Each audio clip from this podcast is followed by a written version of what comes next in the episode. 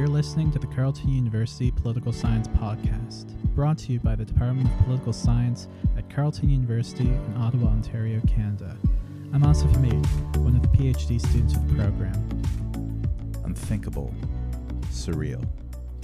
On June 22, 2020, a moment long feared by women and the supporters of civil rights across space and partisan lines came to fruition in the United States with the overruling of Dobbs versus Jackson Women's Health by the American Supreme Court, effectively dissolving constitutional protections over the right to legal abortions for American women as a right of privacy. As the ink on the decision dried, trigger states in the American South immediately enacted laws banning abortions, even in life or death situations. Some going as far as seeking to frame the medical procedure as a crime tantamount to murder. The decision was condemned not only by activists in the American reproductive rights community, but by policymakers, world leaders, and observers across the planet as an ideologically driven attack on women, an example of the kind of institutional decay that can be caused by the polarization of courts. While the decision was largely met with anger and derision, one thing it wasn't met with was surprise. Indeed, the domination and control over women's bodies in the US is an issue that arguably stretches back centuries to the birth of the nation. And since the Supreme Court's decision over Roe v. Wade in 1973 established that right of women to bodily integrity, personal freedom, and privacy, those very rights have been under attack by the American right, pushing an antagonistic view of the right to privacy and women's health to the core of Republican identity in the decades since. Why has the American right been so preoccupied with the elimination of women's rights and freedoms? How have actors within civil society mobilized against this decision in the weeks since? And what does this mean for the protection of reproductive rights in Canada amidst resurgent anti abortion movement emboldened by the American example? To discuss these questions and more, I'm joined today by Kim Nesbitt. Kim is an incoming PhD student with the Department of Political Science, specializing in reproductive justice and international relations. She's also a strident activist in the reproductive justice community here in Canada. Kim, thanks so much for joining us today. Oh, thank you for having me. I'm very excited. Likewise. Excited, but also kind of taken aback because this mm-hmm. is a surreal thing to discuss right? That we are here to discuss abortion rights in the US in the past tense. It's almost it's unfathomable that we've come to this moment because we're, we're talking about something which I think you and I will agree here. It's a medical procedure, but it's mm-hmm. something which has become so central to the body politic in the US. And I guess just to begin, I was wondering if you could walk us through just why this issue has become so heavily politicized in the US. It's a very, very good question. And yes, it is a very heavy subject matter. So I'll do my best to speak eloquently about it. Um, to be honest, I think the issue of the body has always been political in the United States, no matter how you approach it. But I think it's more a question of whose body than anything else. Since the early days of the United States, we've seen Black and Brown bodies been exploited and subjected to reproductive control since slavery. And this, you know, this exploitation was crucial to the perpetuation of capitalist class relations. It was crucial to upholding white supremacy across the country. Black women's reproductive capacity was critical to the creation and sustainment of the economic system of slavery and it went beyond the uh, the economic as well. Domination of reproduction was the most effective means of subjugating women who were enslaved by not only denying them the autonomy over their own bodies but the ability to control their destiny as well and just live their personhood. And uh, just a side note they didn't take that passively at all. Um, they were incredibly active in their resistance. At times they even would use abortion as a means to oppose the conditions of slavery. So not because they were rejecting motherhood, but they were actually rejecting the political system at large itself because they did not want to be bringing up children in that world. So, really, when we talk about the issue of the body, I think it's always been baked into American politics because it has been used by those of the ruling class to secure power and sustain the present system at hand. It comprises the very foundation of a lot of the political system in the United States. And we're obviously encountering this in the present but the issue of the body has always taken different forms in American politics, whether you look at slavery or whether you look at segregation of schools. Um, you can even look to the insular cases after the Spanish American War, which, when faced with the, the question of if those within newly conquered American territories qualified as citizens, they were later found to not be afforded the same constitutional protections as continental residents, despite being under the American uh, Empire and the American rule. And similar things are taking place now. So, really, I think this question could be applied in a lot of different contexts depending on who you ask. Um, but in terms of the right to abortion, we're really seeing a continuation of this sort of domination of reproduction and of bodies that can be traced back to the beginning days of the United States. So this mm-hmm. notion of reproductive rights being given protection under privacy rights is very much a critical juncture in the sort of development of American civil rights, you know, let alone just women's rights specifically.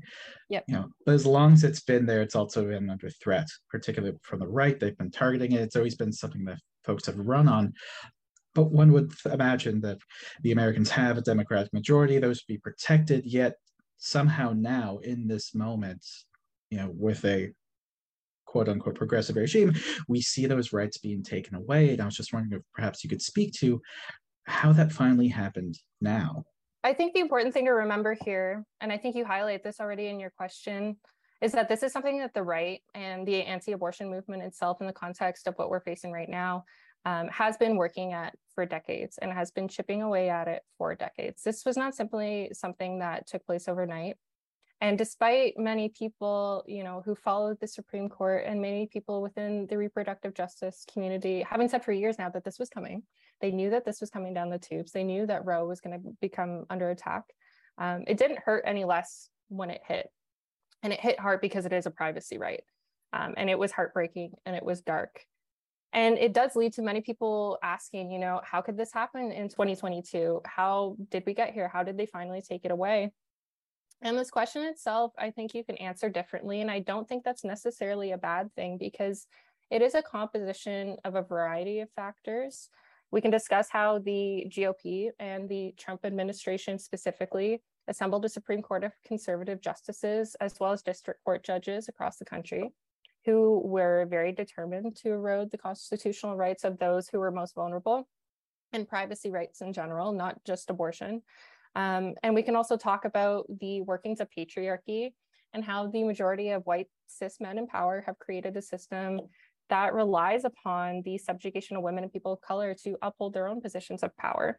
And this is a question that I've been ruminating on for a while now. And I think the best answer I have actually come across was actually provided by a really active reproductive justice scholar and activist named Renee Bracey Sherman. And she has this really brilliant piece where she points out that it is the United States legacy with anti Blackness that has largely actually brought us here. It is what brought us the Dobbs decision, but it's also what has brought us other anti abortion legislation, like what we see with SB 8 in Texas. The anti abortion movement itself is a white supremacist movement. And in the United States, it is one that came through the resentment at the Supreme Court decision of Brown versus Board of Education she points out too that this was then later exacerbated by the elimination of Christian prayer in schools in 62, followed by integration of public schools through busing in 71. So again, all before Roe was even really on the docket. And we saw a very significant amount of white evangelical Christians needing an issue that they could exploit for their own agenda that maintained this similar sort of divide that Jim Crow segregation did. So they latched onto Roe versus Wade. And anti abortion groups and activists spend a great deal of time, a great deal of resources, and a great deal of energy, and they have for decades, trying to elect politicians that sort of reinforce this white supremacist Christian ideal of the family and of reproduction. And they have consistently chipped away at reproductive freedom, not just through the enactment of abortion restrictions, but through attacking contraception, um, inflicting coercive sterilization practices on Black, Indigenous people of color, um, implementing family cap laws, ultimately just overall criminalizing those who fall outside their narrow view of reproduction in the family. Um, so both before Roe and after Roe, they have consistently carried out these strategies to further their agendas.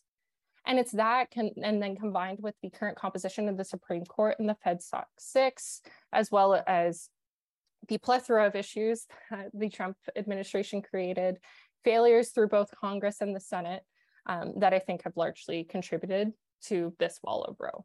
So it's been a few weeks since you know, the Supreme Court did that sort of unthinkable action. And I don't know about you, but for me, even the, the the experience of finding it out was a little surreal. It was one of the few times I found myself in the States. So I'm mm-hmm. sitting mm-hmm. in a gas station barbecue place called pig and moo and I'm there like, oh, we're gonna have some brisket. And then yeah. on TV is the president talking about how people shouldn't be, you know, moving to violence uh, because of this decision, which I didn't even yeah. know happened because I was yeah. driving. But yeah, surreal would be the only way I could describe it. And you know, it's been a few weeks since that surreal moment. And I'm just mm-hmm. wondering what has been the impact right away of that decision? Have we seen states enact legislation and you know, what, what are the prospects looking like moving forward? Um, this is a very good question, and a lot has happened even in these few weeks. So I'll try to speak to most of, of, of what's happened. Immediately after the Supreme Court, and we, again, like I said, we knew this was coming. The Alito leak dropped weeks before this happened. So states did have time to prepare because we knew what was coming, even if there was some there was some talk of how might they alter the Alito draft? You know, might they actually see the pushback and strike a compromise? Um, but it basically dropped as the Alito draft sort of predicted that it would. Um, so immediately after they handed down Dobbs, trigger laws went into effect. So within 24 hours, there's a, there was about 13 states who have trigger laws, and nine of those within 24 hours um, immediately criminalized abortion within their borders. So states like Alabama, Arkansas, Kentucky, Missouri, immediately, if you had an appointment scheduled to get an abortion, you can no longer within their borders. When you gave me this question, I really didn't want to speak for people who are on the ground doing the work. And I came across this really good thread by Robin Marty, who is a brilliant author and has since become an actual operating director of a local abortion clinic in Alabama. Um, she had a really good Twitter thread on the immediate impacts Roe is having on her clinic being in a trigger law state. And she tells this story of how she made three lists. The first was entitled June, the second was, was entitled July, and the third was August. So for June, you know, it sort of covered what needed to be dealt with immediately. July was sort of what needed to be dealt with in the coming weeks, because I believe the decision dropped on like June 24th. Um, and then the August list was, you know, what the future may be held. So in the immediate, patients had to be informed that abortion was no longer with, legal within their state and they could no longer receive the healthcare that they required. They would be informed of the next closest clinic and staff essentially at this time became counselors for patients because obviously people were distraught. Um, so they tried to as for, inform them as best as they can of what their options were. She immediately started taking supply assessments of things like misoprostol, which is an abortion pill, um, she noted how these things were required. And she questioned, you know, is less going to be needed since they can no longer provide medication abortion through the clinic, or is more going to be required given that it's still used in non elective abortion reproductive care? So you kind of have to go through this weighing of options. Her July list was more logistical, involved a lot of surveying and contact, contacting patients to see what care could be provided, what, what they needed, that sort of thing and tending to other projects within the clinic that needed attention. And then our August list only consisted of one thing, which was just keeping the clinic alive, which I think really speaks for the reality that these local abortion funds, especially within these trigger law states, um, are facing. And I think it's really important to mention here that even for those who are residing in states where abortion has not immediately been banned, or you know that's likely they will likely be protected new york new jersey california things like that. Those people are still going to be at risk as well. Besides the fact that republicans have spoken of their desire for a national ban next um, access is another issue entirely. It's going to be harder to access these procedures in general even if you can get to another state. Wait times are obviously going to increase due to increased patient loads which then also causes the causes the cost of the procedures to go up because it increases with gestation. For those who are residing in border communities, for instance, like Rio Grande Valley, they risk potentially facing even deportation proceedings if they wish to access abortion outside of Texas due to things like SB 8, you know, which is the the bounty hunter abortion law. We're seeing a lot of the local abortion clinics having to shut down Jackson's Women Health Organization in Texas, they have to move to New Mexico. Um, there's stories coming out. There's a story of a little girl who's 10 years old in Ohio, which is a very abortion hostile state, who had to travel across state lines with her parents to get an abortion after she had been raped. And it's incredibly heavy. Um, and then that exists on top of other concerns in the immediate aftermath that have to do with digital and physical security. Because, you know, and I'm saying we loosely here, but we exist in this sort of surveillance society. And we should be even more concerned now about the relationship this has with the police state, especially with the state of policing in the United States. We are going to see increased criminalization of pregnancy. We already are. Even before Roe fell, this was an issue and is going to proliferate even further. And this is especially true for Black and Brown women across the country who do not have the same relationship to the police state that white women do. This is going to affect them the most. It's also going to affect trans and non binary people the most who already struggle to access care as well. And this needs to be of utmost concern. And atop of this as well, conversations have started to be had about digital security um, regarding data on period tracking apps because these apps have the ability to store and sell data to people that may wish to criminalize people seeking an abortion or just a termination of pregnancy, or maybe simply weighing their options. And this is just going to largely contribute to the criminalization of pregnancy and abortion at large. The landscape already exists, and it's the way it is more than likely going to proliferate is terrifying. And we were talking earlier about about privacy rights and I think it's also very important to mention here, not me trying to take away from the importance that this has, but there are other privacy rights that are at stake now as well, because it does not end with Roe. And I have said this for a while now, um, echoing other people within the community, that abortion is simply the watershed through which the FedSoc 6 and Republicans at large are going to continue to chip away at other privacy rights, including those related to same sex marriage, and same sex relationships and contraception. In Justice Thomas's concurring opinion, he speaks of this outright. He specifically calls on conservative advocates to bring forward a test through which they can challenge Obergefell and Lawrence and Griswold, which is incredibly concerning.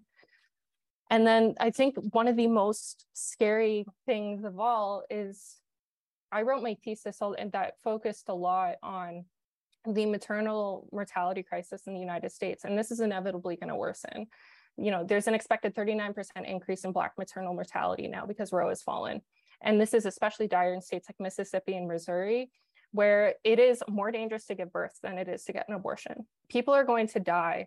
And, you know, I don't mean to invoke fear by saying that because the situation is different compared to, you know, the 70s when Roe was first on the docket because there is, you know, means to accessing safe and effective medical abortion through the mail, for instance.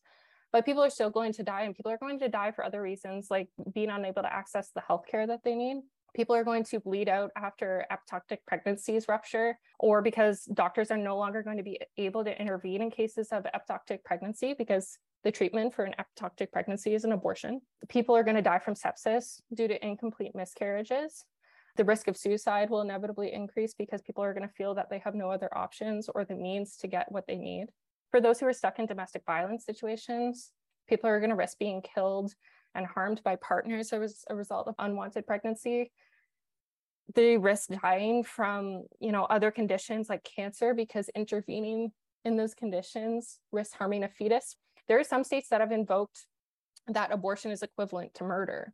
And that's really scary. And the American healthcare system for years has already been failing Black and Indigenous and people of color at every turn. And all of these are going to worsen.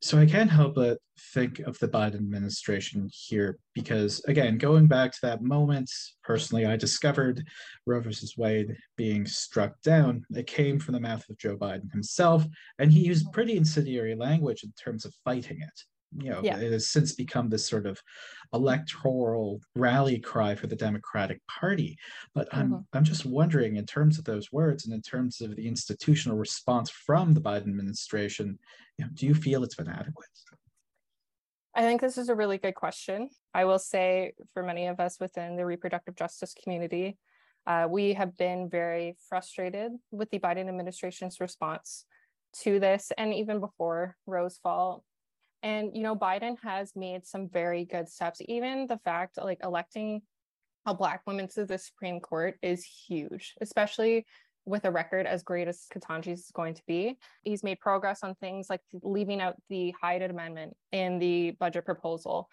which is for people who may not know, the, the Hyde Amendment is simply a congressional rider that's typically attached to the budget, which allows states to bar Medicaid funding from being allocated to abortion services. So he has left that out of his budget proposal. And I mean, it's not a full repeal of Hyde, which would be ideal. But so he has taken some steps to try to alleviate the barriers to abortion access. But again, many people that I follow within this community are very frustrated by his handling of this crisis. the man struggles to even say the word abortion.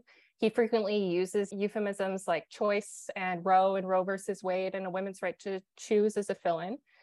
And you and I both know language is incredibly important um, especially as a politician. And Americans deserve a president who does not shy away from using straightforward language because a failure to use straightforward language and say abortion outright just contributes to the stigma which surrounds it.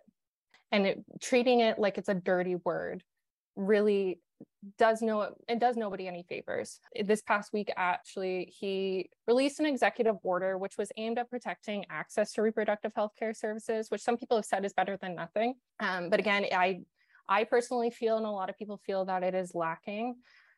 And the order itself, I would say, is largely vague. It contains a series of directives aimed at Health and Human Services as well as the Justice Department. It's unclear of how they intend to meet these goals. They call for things like an expansion of access to medical abortion for those in states where abortion has not been banned, but it's unclear what they're actually going to do to, for instance, eliminate the barriers that still exist in accessing these medications over the counter. And, you know, it's asked the Justice Department to convene lawyers to rep- represent those who must cross state lines to access care and face criminalization upon returning home to their home state but it does little to actually outline how it intends to help lawyers and groups that are already doing this work to begin with, or you know what may happen when these resources initially run out. It speaks of protecting, for instance, patients and providers' privacy, but it fails to address how it plans to target things like crisis pregnancy centers or fake abortion clinics, which not only collect a plethora of patient information, but contribute to a lot of misinformation as well you know, it doesn't answer the question of how are you actually going to protect contraception access because we're already seeing states even um, attacking things like getting an IUD. And it fails to create, just in general, these clear obligations for these agencies or objectives for access to abortion, which has left many people frustrated. And a lot of people have cited, you know, Biden's a centrist. He's spoken very candidly of how he wants to form a broad based coalition and a lot of people are pointing to this as his reasoning behind this inadequacy. In this past week, has the administration has spoken that they feel as though their response is in tandem with the mainstream opinion. But the repro community itself, the people who are on the ground doing the work, who have been doing the work for decades, they feel otherwise. You know, it it was in the news and there was a lot of pushback where the White House communications director stated last week and that in their response to Dobbs, Biden is not looking to satisfy some activists who have been consistently out of step with the mainstream Democratic Party. And he's instead is looking to assemble a broad-based coalition to defend a women's right to choose. Again, a very narrow sort of language. And what this does is abandon many of those who continue to fight for access. And it's continuing to push this narrative that voting is going to fix everything and voting here is important. I don't mean to discredit that in any way. And I've always been a person to push very hard for it. But in a country where Republicans are redrawing voting districts, you know, there's gerrymandered states where Republicans are making it more difficult for Black citizens to vote by invoking Jim Crow like legislation. A response beyond voting is necessary at the federal level if they actually wish to support those who are going to be adversely affected by this decision. So I personally do not feel that the response has been adequate enough. More can be done, real progress can be made if this administration consulted with the right people on the ground within this community who have been doing this work for decades now. And I believe if he started doing more of that, you would see some real change. I'm glad that you mentioned the work of reproduction rights activists because the response from them obviously has, has been one of, well, ramped up activism to be expected. We've seen protests across the world, in Canada, even beyond activists. You know, the European Parliament recently mm-hmm. voted to condemn the striking down of Roe versus Wade. And I was just wondering, in terms of civil society activity, what options are there for not even just activists and people within the movement itself, but even just allies as well? You know, what options are there in order to protect reproductive rights and the health and well-being of women? I'm so happy that you asked this question because I do love this question. And I know we've spent time up until now talking about how dire the situation is, but it is also important for people to realize that there can there is work to be done here, um, and that there is hope. You know, one of my favorite repro scholars always says, like, we need to be defiantly joyful in these situations as we move forward. And I think that is important. And then, you know, in terms of options for civil society activists and even just allies, I would say the most important thing, first off, is education. A lot of the time when these sorts of things take place and these crises happen, many jump up and they yell, let me help. What can I do? And I think the most important thing right now is to be listening to those who have been working within this community for decades and for a really long time just like with voting rights, Black women especially have been mo- mobilizing and facilitating access to reproductive health care comprehensive reproductive health care for decades, yet they are frequently neglected in these conversations or pushed to the fringe. And we need to be listening to them and to others before anything else. And me saying this is not to put the onus of education either on them, because frankly, it's not their responsibility, but rather it's to place the onus upon the people who need and want to do the work without erasing those who are pioneers in the mo- in the movement as well.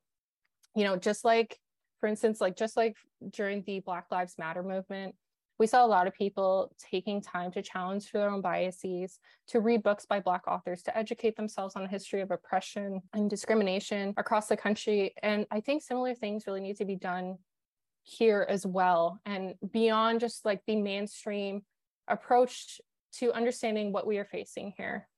Dorothy Roberts is a really great pioneer here. Killing the Black Body is a prolific book Loretta J. Ross is another one. She's another pioneer here. I spoke of Renee Bracey Sherman. She's an incredible voice as well. Imani Gandy and Jessica Pieklo at Rewire News Group, which is a repro news source. They are leading experts on this stuff and have been breaking news stories before any other news organizations in the States. So, you know, when government response continues to fail, I think these are the voices that we must be listening to here because the, that is what gives people hope and keeps people informed and keeps people educated. So that would be the first thing. Beyond education, I think creating an awareness of the existing network of local abortion clinics and funds is cr- incredibly important. I understand that many people's knee jerk reaction is going to be to donate to Planned Parenthood and other organizations like NAF. But it's important to keep in mind that a lot these organizations receive great deals of funding every single year. And at times, there have been stories that have been coming out of them denying abortion services prematurely in some states before bans have taken effect. Local and grassroots abortion funds and clinics are those who need the support right now. They need the resources and they need the funding. They are compiled of volunteers and workers who are tireless in their efforts to raise money to cover travel expenses for those who may have to cross state lines to access care they're the ones who are organizing flights and accommodations for people who have to travel out of state. They connect people with the services that they need.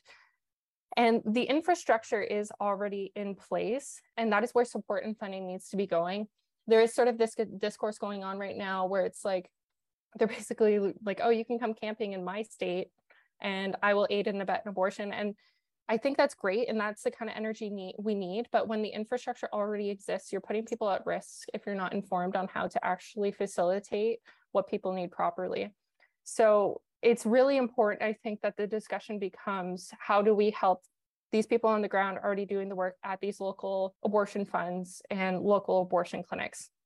And we have seen some people in the public eye who've done a great job of bringing light to this, like Megan Thee Stallion's one, uh, Rage Against the Machine is another one. Halsey is one, and this this is what I think needs to continue, and these conversations need to continue to be had. And I would say that's probably the most important thing, and just staying informed. You know, staying informed with with accurate information and and stuff like that, and not losing the energy. It is a very, it can be a very disheartening and tiring thing to follow, um, but it is incredibly important. So you know, self care, taking the time you need, but also trying not to lose the energy that you need to move forward. So the last question for me with this line of questioning, I, I, just kind of want to take a step out of the U.S. Uh, situation, just because you know my partner kind of worked this really well when we were talking about this earlier today, in the sense that you mm-hmm. had legal precedent which was essentially revoked without any new evidence being brought forward, right? Which yeah. is a strange thing because it kind of eliminates the notion of legal precedent. And yeah. in Canada, we have constitutionally enshrined abortion rights. However, we do have also a defined anti abortion movement in Canada as well, with links to prominent politicians. So I was just wondering, in your view, is there also a risk for women in Canada as well when it comes to their reproductive rights? I'm so happy you asked this question because I think it's really important for us to reflect and realize that we are not infallible to these things that could happen. Whenever these sort of crises happen in the United States, we should always be concerned with how it impacts Canada beyond the fact that the United States is a hegemon. You know, this is somebody that we share a border with. It, we, they continue to be our largest trading partner. And culturally speaking, much of what happens there permeates here. And I think in this discussion, you know, we need to understand too, it's not just the right to abortion, but the ability to access abortion as well. Simply because we have a right to something does not mean the ability to access such a right actually exists or that it exists equally for everybody. And this has long been the reality of the case here in Canada. Um, beyond metropolitan hubs like that of, of Toronto, Vancouver, Ottawa, Montreal, the ability to access abortion and reproductive health care services is difficult for many across the country. This is especially true for Indigenous communities and for other people of color, and again, trans and non-binary individuals. Um, many people in Northern communities are required to travel to access care, especially once they pass certain gestational points. Uh, women up north frequently have to fly from Nunavut or Northwest Territories or wherever to Montreal or to Ottawa. And on top of that, Indigenous women and girls continue to face coercive sterilization practices. So even before Roe's fall, I think it's important for Canadians to realize that the situation was not great here to begin with. And on top of that, we have a defined anti abortion movement as well.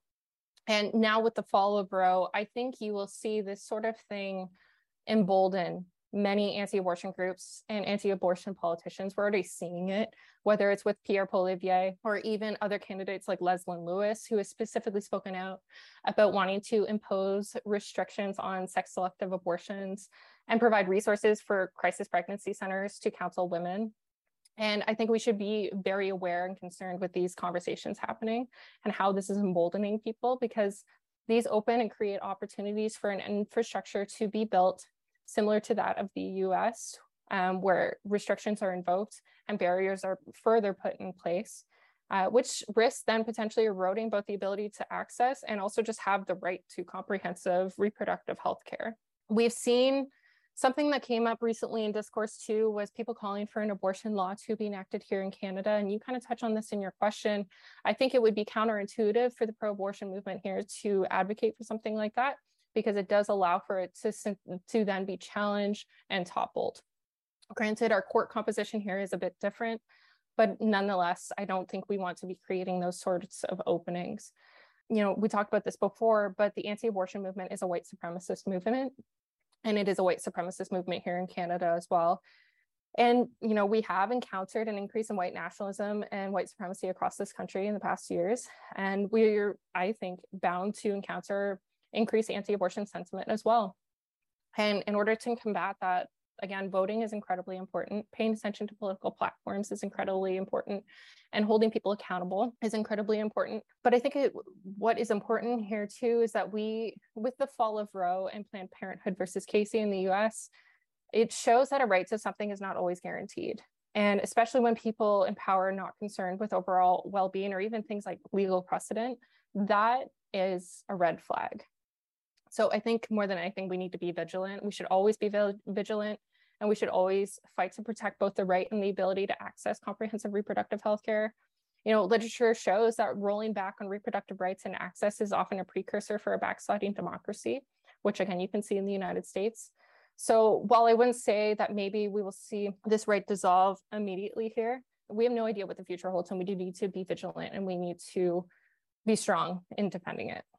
And so the last question I want to ask um, is about you because you have been a member of the Carleton community for some time uh, as a graduate student. It seems that time is going to be continuing as a PhD student in the future. So I was just wondering if you could tell us all a bit about your work and your research.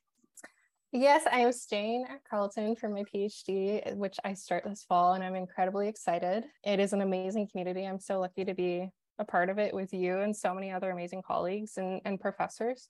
My own work, I mean, obviously revolves a lot around reproductive justice and abortion, but specifically, my research will be looking at how reproductive justice and the ability to access abortion is a means to achieving security in conflict and post conflict regimes.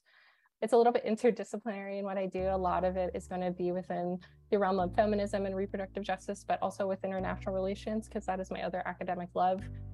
So that's that's essentially what my dissertation is going to surround. But a lot of my my immediate research has been full of Roe versus Wade lately and everything going on in, the, in the United States and the effects that this is bound to have, not just within its borders, but in Canada and, and across the world. So, yeah.